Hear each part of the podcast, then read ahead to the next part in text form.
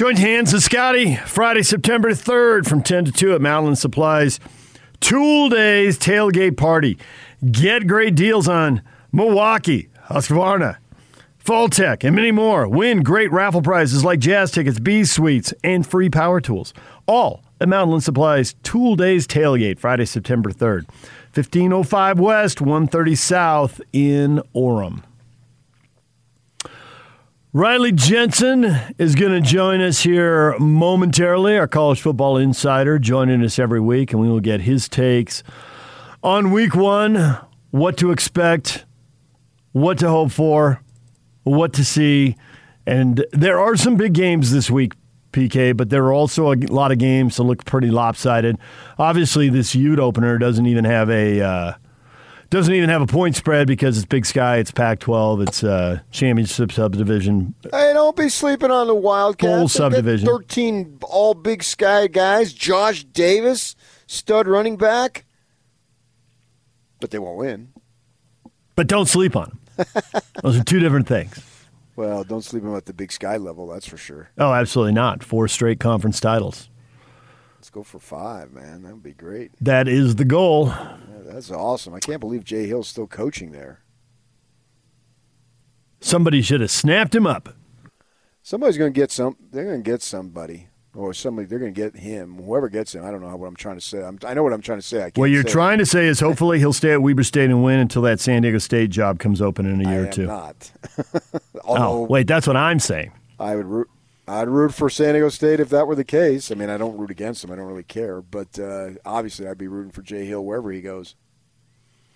Time now to talk to Riley Jensen, our college football insider, on the Smart Rain guest line. It's no secret that Utah's in an extreme drought.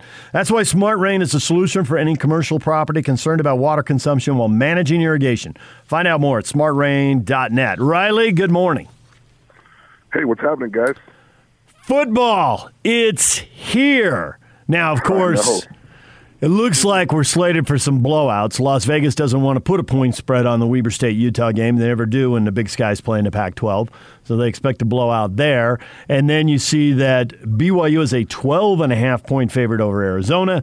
Washington State is a 17 point favorite over Utah State. Which of these three games is most likely to have a really interesting fourth quarter and be a competitive game and the kind of thing like I'm not going to bed early. I don't care if it's midnight. This game's getting right down to it. Who would that be? Ooh, that's a that's a tough one. I I mean I usually Vegas has kind of some interesting insight. they don't they don't really miss very much, at least on their on their on their line. If you're looking for a good fourth quarter, I mean, I guess I'm just going to go with my heart and hope that Utah State's in it in the fourth quarter.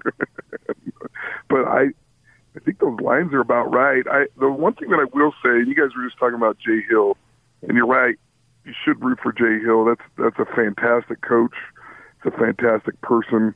And if he's at San Diego State, I'm going to be really, really, really, really upset for a lot of different reasons.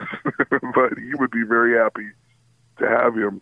I think the one thing that I could say about Weber State and the Utah matchup is there's going to be some uncomfortable moments. This Weber State team is patterned almost exactly after the University of Utah.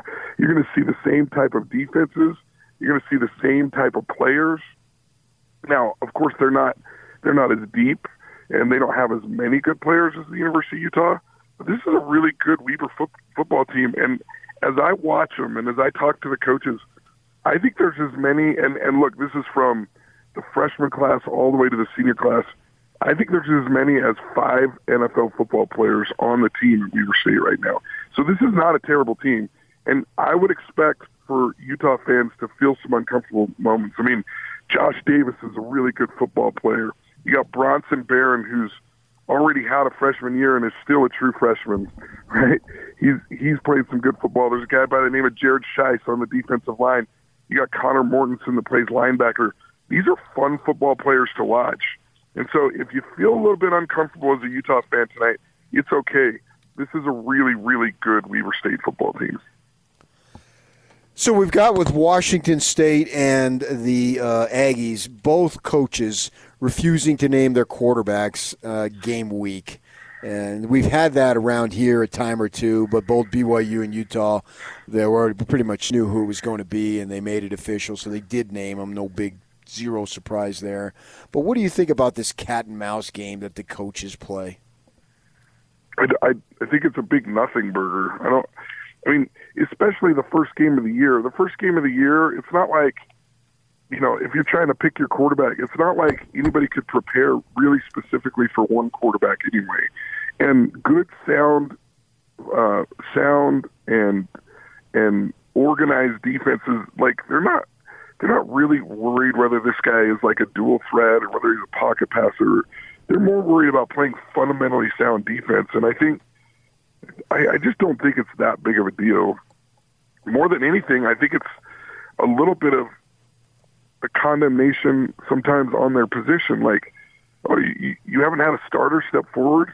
That kind of means that you're you're disappointed with whoever you thought the guy was going to be that he's not playing well enough. And so if you're still playing the cat and mouse game, um, most of the players know who the guy is. And if you don't start the guy who's the guy, who the players know is the guy, then then the coach is making a fundamental mistake. But I I don't know. I I I'm a little bit familiar with the Washington State program the the the the way and and really at Hawaii when Rolovich was at Hawaii, I don't. I, I kind of disagree fundamentally with the way that he's treated quarterbacks over the years. I, I don't like the way he does it. It's just my opinion, and I don't think I, I don't think it helps the quarterbacks to play to the best of their ability. So if you don't name a quarterback, are you okay with not naming a running back? Because obviously the Utes are going to go into the season, much as they did last year, given three or four different guys, five, seven, ten carries, whatever, sorted out. Last year they found their guy and they gave him 27 carries in game three. It looks like we're going down the same road. You okay with that?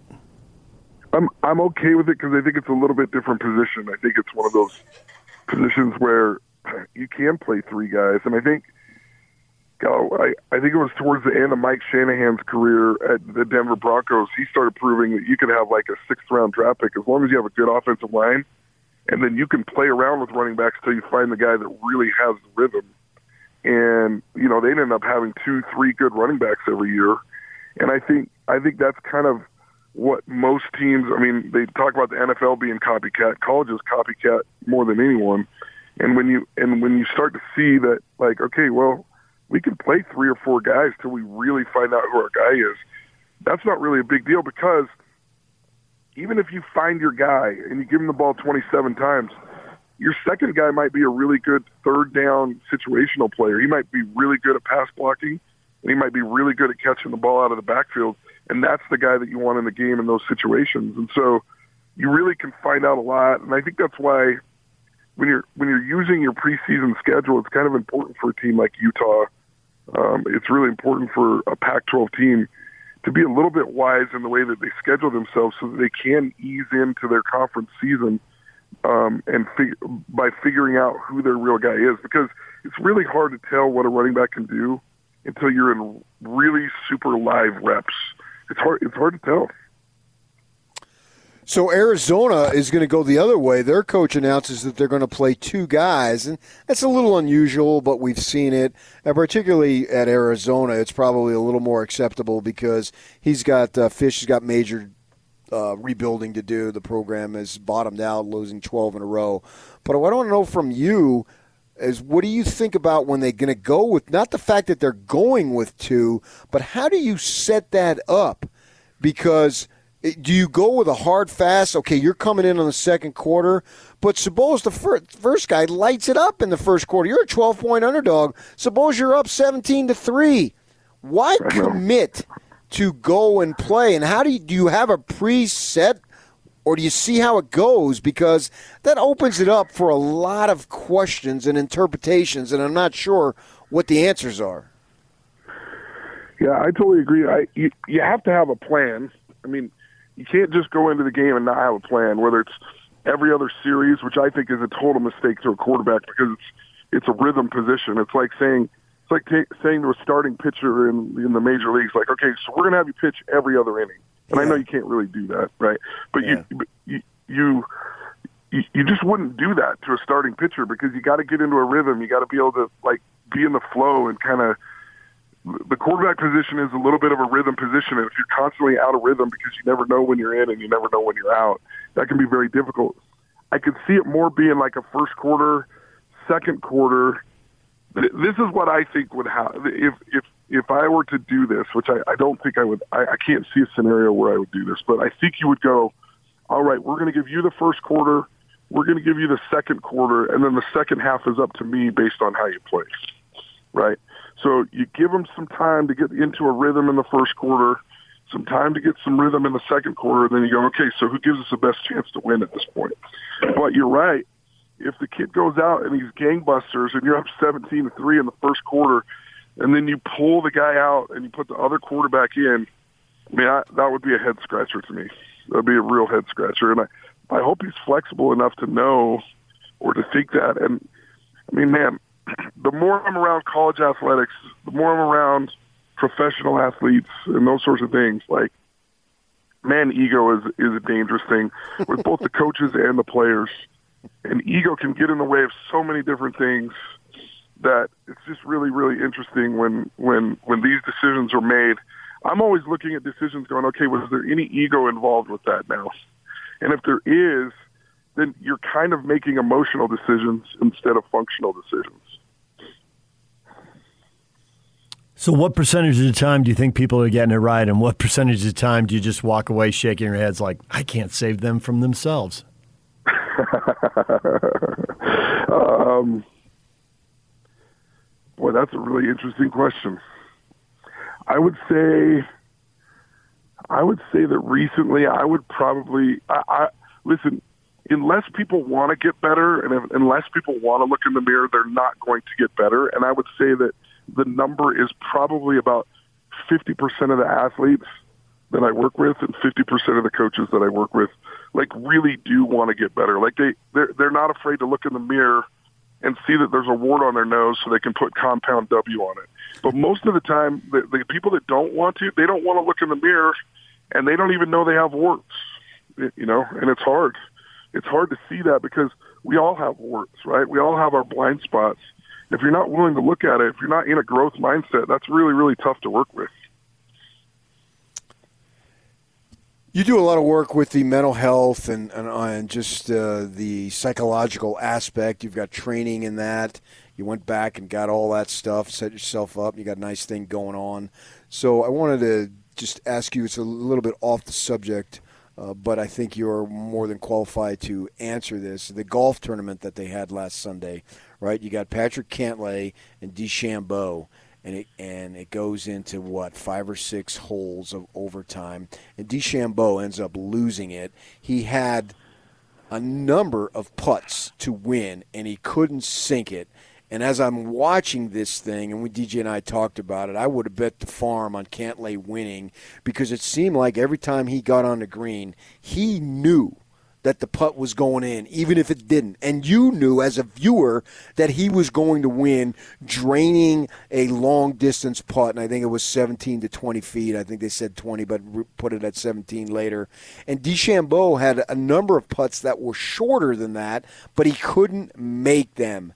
How much do you think confidence played into that? Because it seemed like Cantlay felt like he was Kobe or MJ with the ball and the game on the line. This thing is going through the hoop yeah, it was. It, I, and I had the chance to watch it live, and it was fascinating to me. And I, I tweeted out just how fascinating it was to watch the body language of these two. and look, DeChambeau uh, is pretty impressive off the tee, right? And he hit some amazing shots. I mean, just amazing shots. And so did Cantlay. And it was really fun to watch. And uh, you know, I didn't have the courage to tweet it out. And and I know this will sound like hindsight is twenty twenty, but the reason why you felt that way was the body language. I mean, the body language of Cantlay compared to DeChambeau was ridiculous, and those those nonverbal cues. It's really interesting, and I could get into the deep studies about this. But the way you stand and the way you hold yourself in difficult situations can have a huge impact on what the messaging is in your brain. So they know that body language affects your, your self-talk, and they know that self-talk affects your body language. But the easiest one to fix is your body language. the easiest one to control is your body language, not all the different nuanced thoughts that go into your mind. And so you're watching these two, and there's all kinds of reaction and all kinds of body language going on with DeChambeau, especially after I think the second one where he missed like that six foot putt, and all of them were going left there for a little while. And then if you watched him when he was putting, there was like really, really rigid arms, and I don't. I don't know how to explain it. And it was almost like he was trying to focus too much on using his big muscles instead of his fine muscles. And I just thought that there was way so much overthinking going on where Cantlay was just like, dude, I'm here. This is a beautiful day.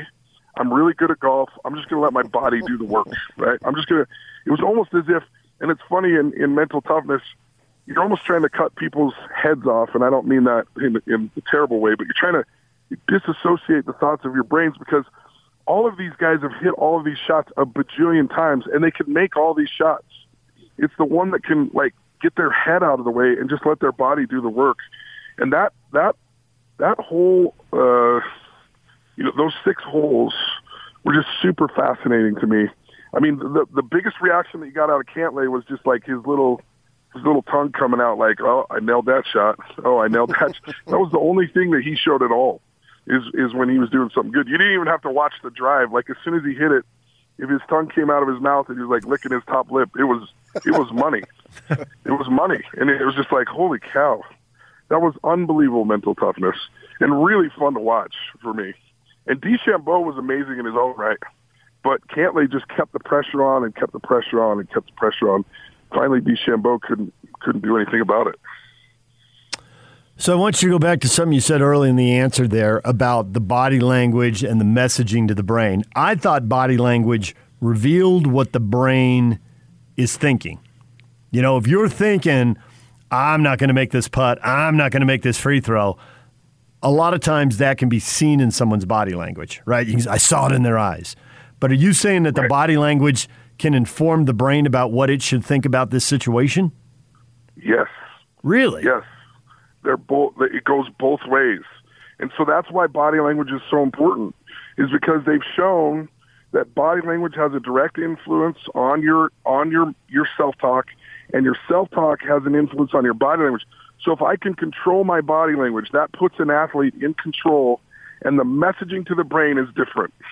It's different, and so it's really it's really fascinating, um, and it's really really kind of fun to to see people like if you watch Donovan Mitchell, I know he's talking to some sort of mental performance coach because he is so he is so deliberate about his body language, even when he's not playing well. And he does all sorts of things like breathing techniques. He even uses a power word or has used a power word in the past. And what, what's I've, a what's a power word? What's a power word? So so a power word is like well, I'll give you the example. I know he says the word sometimes, and he doesn't do this all the time, but in certain times, he says the word trust underneath his breath at the free throw line, right? Meaning, trust your training, trust the work that you put in, trust your coaches, trust all the experiences that you've had up to this point to be in this moment, right? And then he takes a deep breath and he'll shoot the free throw, right? And a power word is really good because if it's one or two words, like a power phrase or a power word, it can actually just get you hyper focused on the fundamentals of like what you do. And now you're not thinking about, oh my gosh, am I going to let my teammates down? Oh my gosh, am I going to let my fans down? Am I going to let my family down? Am I, you're not thinking all these negative thoughts that could possibly happen. You're just thinking about what's the most important thing that I need to do right now to be successful. And these guys are so good. I mean, you know, everybody's going to say DeChambeau choked and all that kind of stuff. Man, he's good, though. Man, he's freaking good. And just a little tweak with his body language, and that guy could be winning just bajillions of, of matches, right? Next time I golf with PK, I'm going to say the word trust before every putt that's inside of 10 feet. There's no trust from 25 feet. 25 feet, you close your eyes and you hit it. Here's the problem. I'm not sure that you put in as much work as Donovan in the golf game. I'm pretty sure I don't. I'm pretty sure I don't. Yeah. Well, I, the, the, fascinating thing to me, Riley, is, and if I relate it to my little golf situation, I play a fair amount of golf, is why sometimes I'm over the ball and I just know it is mm-hmm. going to be great. The result is going to be exactly what I want. But other times, it's like I've never been there. How do I take from never been there to where, yep, I know it's going to happen, man. I feel great. So that's a huge leap. I would I would say that's a huge leap in your golf game to go from man, it feels like I've never been here before to oh my gosh, Pollyanna, everything is sunshine, flower, rainbows, and glitter is a really really huge jump. So what I would say to you, if I were working with you, PK, is I would say, hey, try and get yourself to a neutral thought. Okay. So a neutral way of thinking when you're golfing is a three, two, one technique. What are three things I can see? What's two things I can hear? What's one thing that I can feel? Like the sun on my face, a little bit of a wind, whatever else. Take a deep breath and then hit the ball. And what that does is for 30 seconds, you had neutral thinking instead of negative thinking. Like, oh my gosh, I've never been here before. This feels so off. My grip feels weird, blah, blah, blah, yada, yada, yada, right? So sometimes your biggest win is just to get yourself from that negative thought to what I call neutral thinking. And another way to do neutral thoughts is just to think the way that you would coach your best friend through something, not the way you would coach yourself, because usually we're really hard on ourselves and really mean. But if you were to coach your best friend through a shot, what would you tell him right now? And that's a really, really good neutral or what I call productive thought that allows you not to go to the cheesy over the top, like I'm a stud, I'm the stuff weekends are made of, I was born to be here, all that kind of stuff, right? But if you can get to like if my if I was coaching my best friend right now, what I would say is keep your head down and and commit to your shot. That might be the two things that you say to yourself instead of, "Oh my gosh, my grip feels weird. This wind's throwing me off. I can't believe it's raining." You know, all these negative thoughts can seep into our mind when we're golfing. Yeah. Just get to a neutral thought, some sort of a neutral thought. Riley, we'll leave it right there. Thanks for the football and the golf tips, and uh, I'm sure there's a basketball player out there who can take all this to the free throw line too. Uh, that was really fun, guys. Thanks for having me on. Riley Jensen, college football insider and mental performance coach, Riley Jensen Consulting.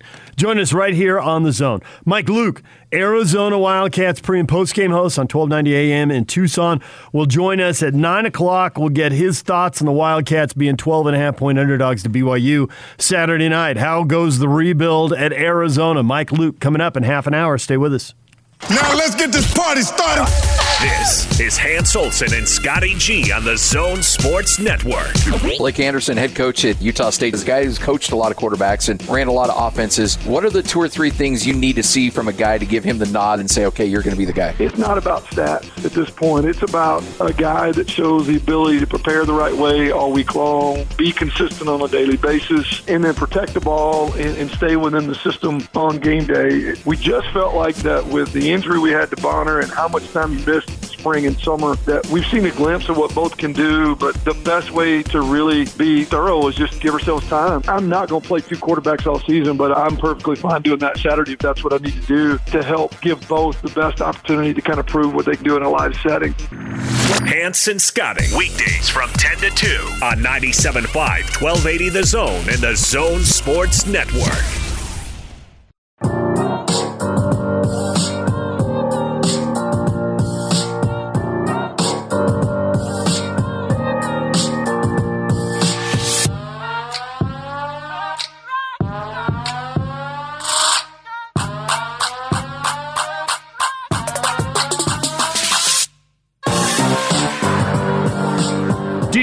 The morning, proudly presented by Mark Miller Subaru.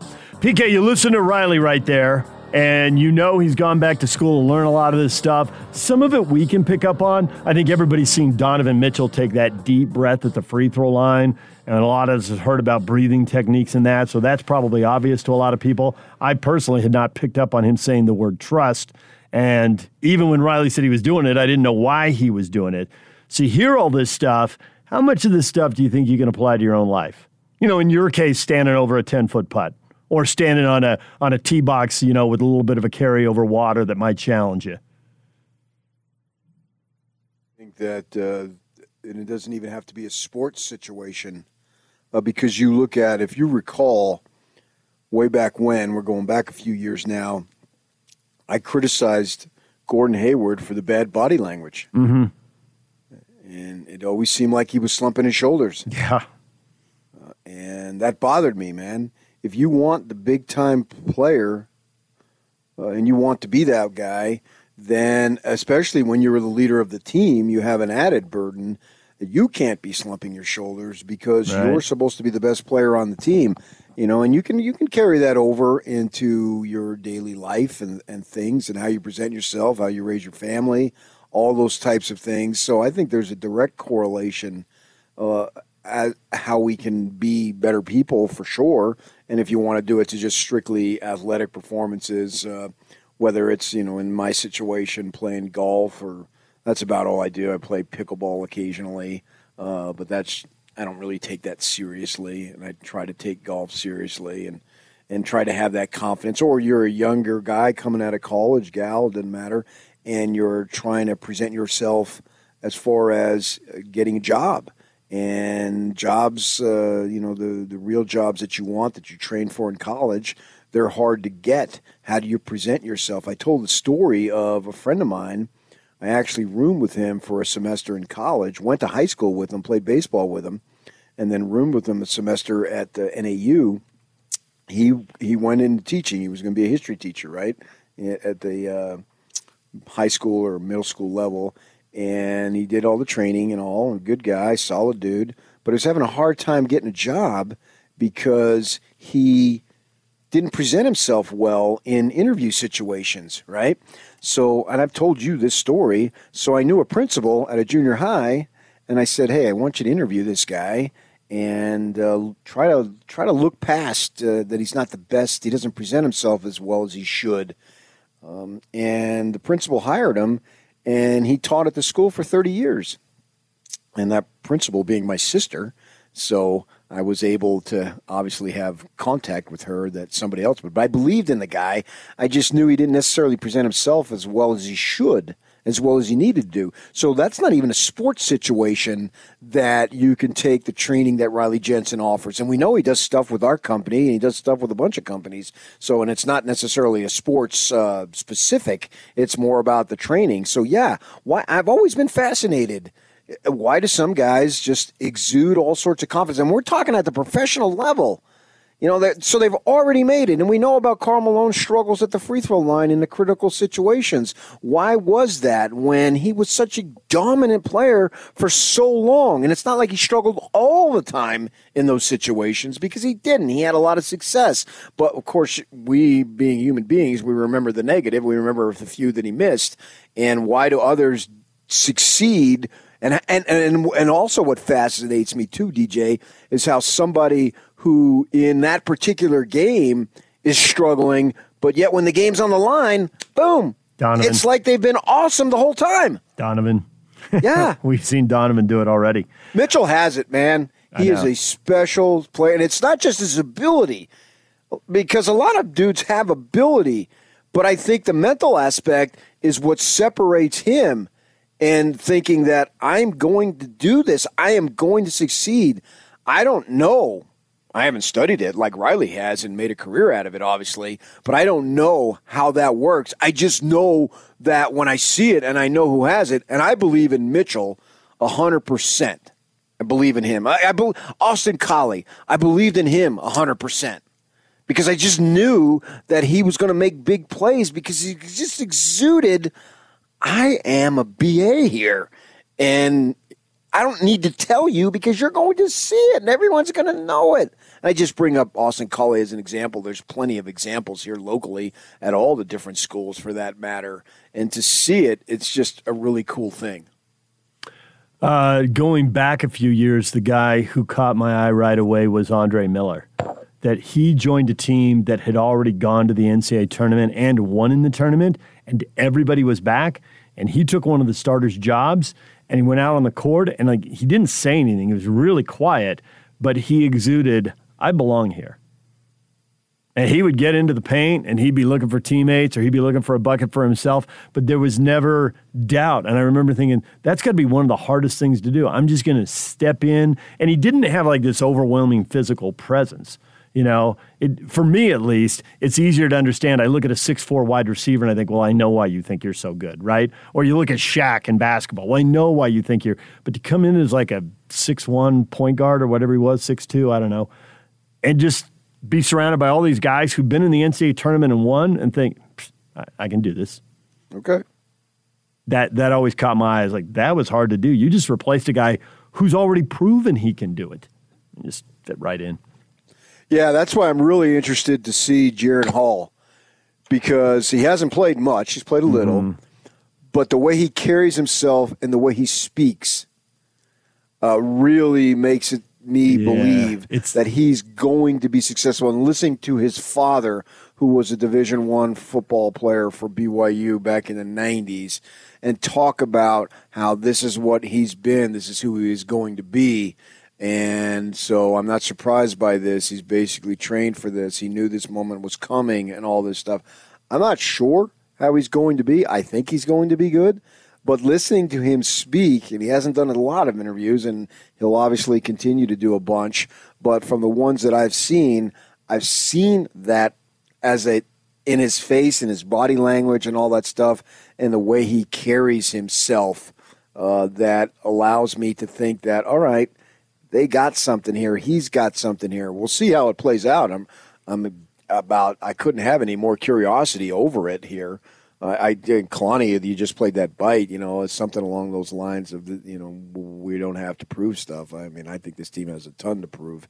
So, and, and every team does. That doesn't put them in a unique situation. It's just that last year they took uh, a lot of heat for going 11 and 1 and wasn't viewed as legitimate. You win nine ball games this year. I think that backs it up. So I think they have a ton to prove uh, as far as that goes. And the individuals, obviously, he has something to prove here because he doesn't have any substantial pedigree of history playing. But I like what I've seen so far, even though I haven't really seen anything. you know, it's uh, from Ken Griffey Jr. to Donovan Mitchell uh, to Jaren Hall. All their stories are a little different, but when your dad's a big time athlete the way Jaren was, how big a benefit is that? And it's hard to separate out because, all right, you're likely to be bigger, stronger, faster, right? Because, you know, you're coming from the parents who are bigger, stronger, faster. Both your parents are D1 athletes, right? But how much of it is that? And then how much of it is the, the growing up around it and thinking, this is normal and I fit? You know, Donovan Mitchell got to be in the Mets locker room or at spring training. And so he's around athletes, he's around big time athletes. How much does he think, I belong, I fit, this is normal, I get this? Ken Griffey Jr. being in a locker room when he's six years old. I mean, you can't. You can't miss on the genetic part, right? Because Ken Griffey Jr.'s dad was an excellent player on a legendary I know, but they've all had team. kids. So right. why isn't there more? Yeah, there's that. There's not that many. There's that. I too. mean, look at golf. How many big time? Uh, just if you're on the PGA, you're a big time golfer. But how many of their sons have made it big? Not that many. No, that's very rare. Uh, Stadler, right? Father son combo there. Uh, there's been Craig a few. and Kevin, yeah, yeah, and and then uh, and a few into Love. and to what level, right? Jack Nicklaus's kids trying to go on tour. Oh, good grief! Well, There's John- a burden. John Daly's son is chasing it right now too. Yeah. He's he's younger though. John Daly's son, I think, he's only Right. a teenager. Wow, you got Charlie Woods, man. You do have Charlie Woods. Get to watch him, maybe, possibly. But I mean, all those kids go into it. They usually follow the dads, but yet they don't. Most of them don't make it. DJ and PK, it's 97.5 and 1280. The Zone, Mike Luke, Arizona Wildcats pre and post game host. The Wildcats, how quickly can they turn things around? We will talk with Mike in advance of the opener with BYU. It's coming up in 20 minutes. Stay with us. It's game week for the Cougars. And the Zone Sports Network is getting you ready for kickoff. It ain't over till it's over. The Cougars hit the road for their season opener in Las Vegas to square off against Arizona. Catch the Cougar pregame show Saturday at 7:30, followed by the postgame show immediately after the game. From Monday morning to the postgame press conference, nobody brings you better coverage of Cougar football than 97.5 1280 The Zone and the Zone Sports Network.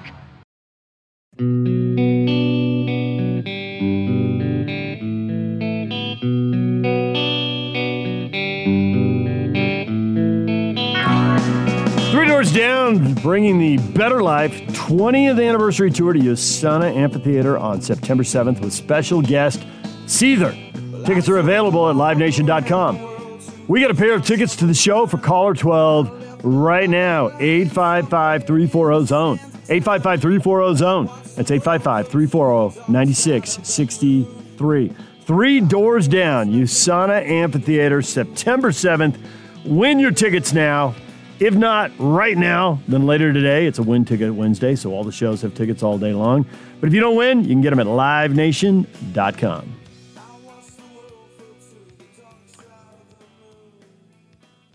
Question of the day. We got a two parter up on Facebook. One about BYU, one about Utah. The BYU question BYU give it a contract extension to Kalani Sitake through the 2025 season.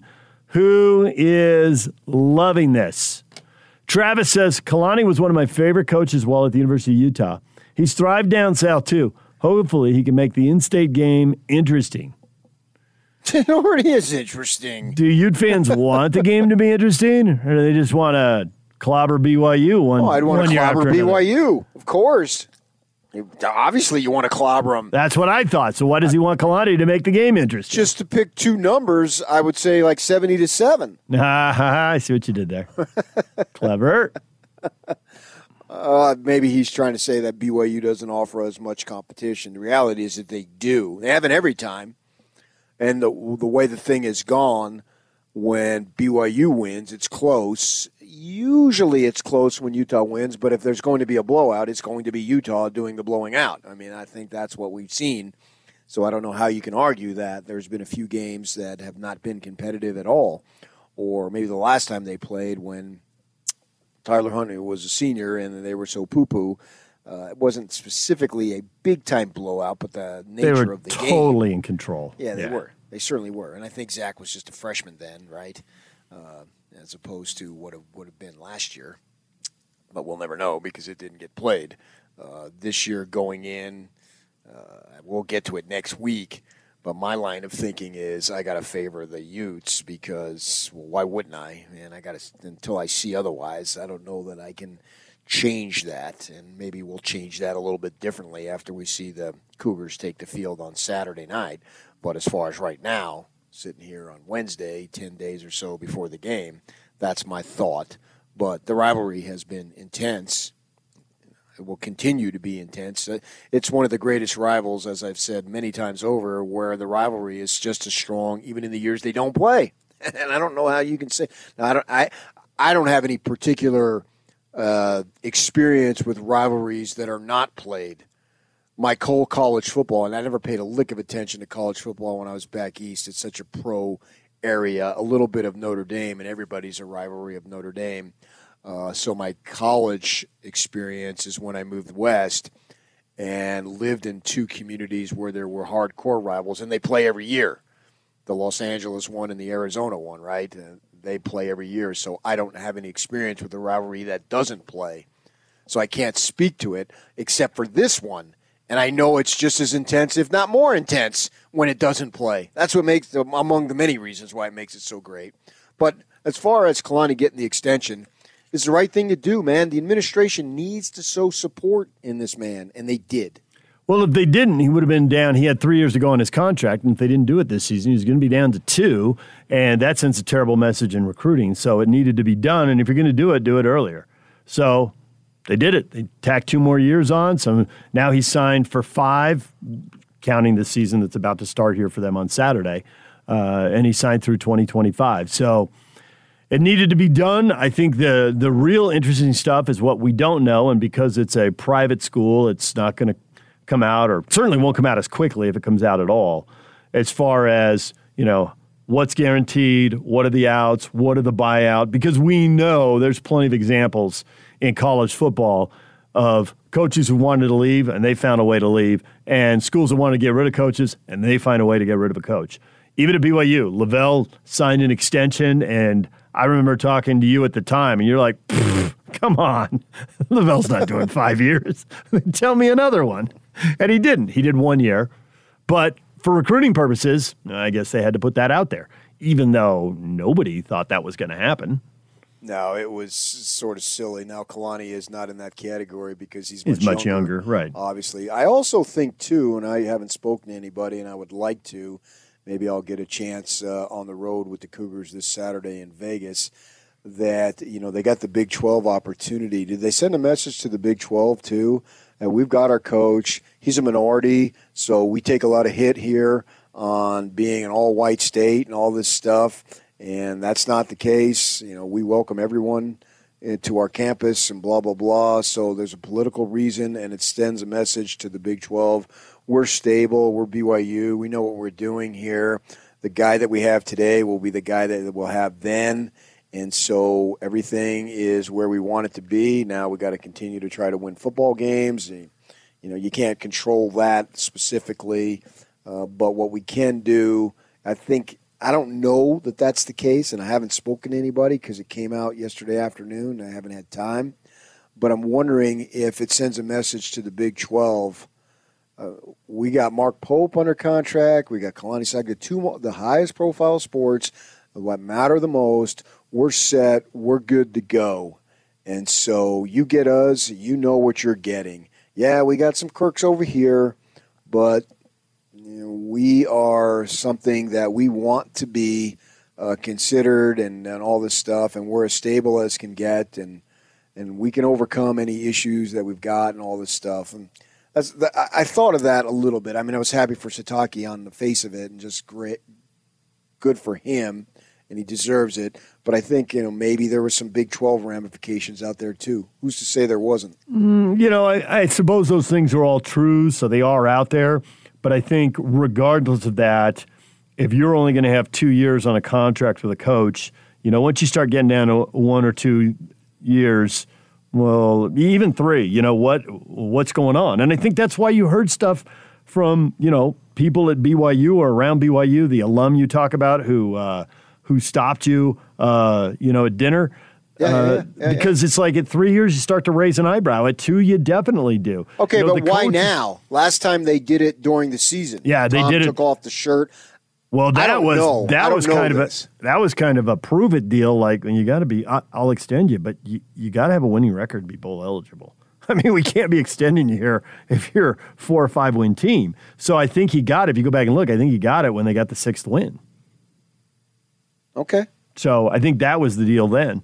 Um, you know, now he's coming off a big season, so let's have him signed up for five years. And I, I think all those messages are sent. But I think as far as the Big 12 goes, you know, they're at an eight team league. They're going to have to negotiate a TV contract. They've got to add the strongest members possible. And I just think the case BYU and UCF present are just airtight. You're trying to make the most money. These guys make the most money and you weren't making the most money. That's why you lost Oklahoma and Texas. You know, oh, the SEC got a massive, a massive deal, and the Big 12 got told, I don't really, we don't want to extend you. We don't want to talk about your deal right now. You got four years to go. Come back later. I mean, the message to Oklahoma and Texas, that's that's a pretty loud message. Sure. Yeah, I agree with you. It would ju- it, some form of, uh, what would I say, irony, I guess if BYU goes to the Big 12 because of Texas and Oklahoma, and Utah went to the Pac 12 because of Texas and Oklahoma. Yeah, that's just kind of the. Uh, it, there is an irony to it, you're right, but that's just kind of the pecking order. Some people have brand names, and some people live in places where there are just a lot more people. And I know, so but the, the they same have more two power. schools I know it is. It is odd. have an But- effect all the way out here in Utah. Yep. Yeah. You're right. You're right. It does. You know, but it, that's that's the pecking order. You know, Utah and BYU are in a good place. It goes back to what you said, and we can get to that coming up in this uh, next segment because it turns out that our, our guy at the University of uh, Arizona, uh, Mike Luke, had something come up, so he's going to bump back one segment. Uh, he was going to join us in the next one, but he's going to join us at 9:30 now. Arizona Wildcats pre and post game host, so we can we can talk about the uh, the Utes next. But it's um, it, it's your place, right there. You're in a good spot, but you're not in the best spot. You know, there are just people that for several reasons, and, and several of them really can't even be controlled here and now. They needed to, you know, it needed, I guess things needed to play out differently 50 or 75 or 100 years ago. That's where some of these schools got a leg up. Um, and they've held on to it. They, they got there first. People in business tell you all the time get there first. And the schools that did are still reaping the benefits. All right, we'll get to the Utes and their schedule and the way they've been doing things and the way they're changing and what they're about to do. And we will do that next. Stay with us.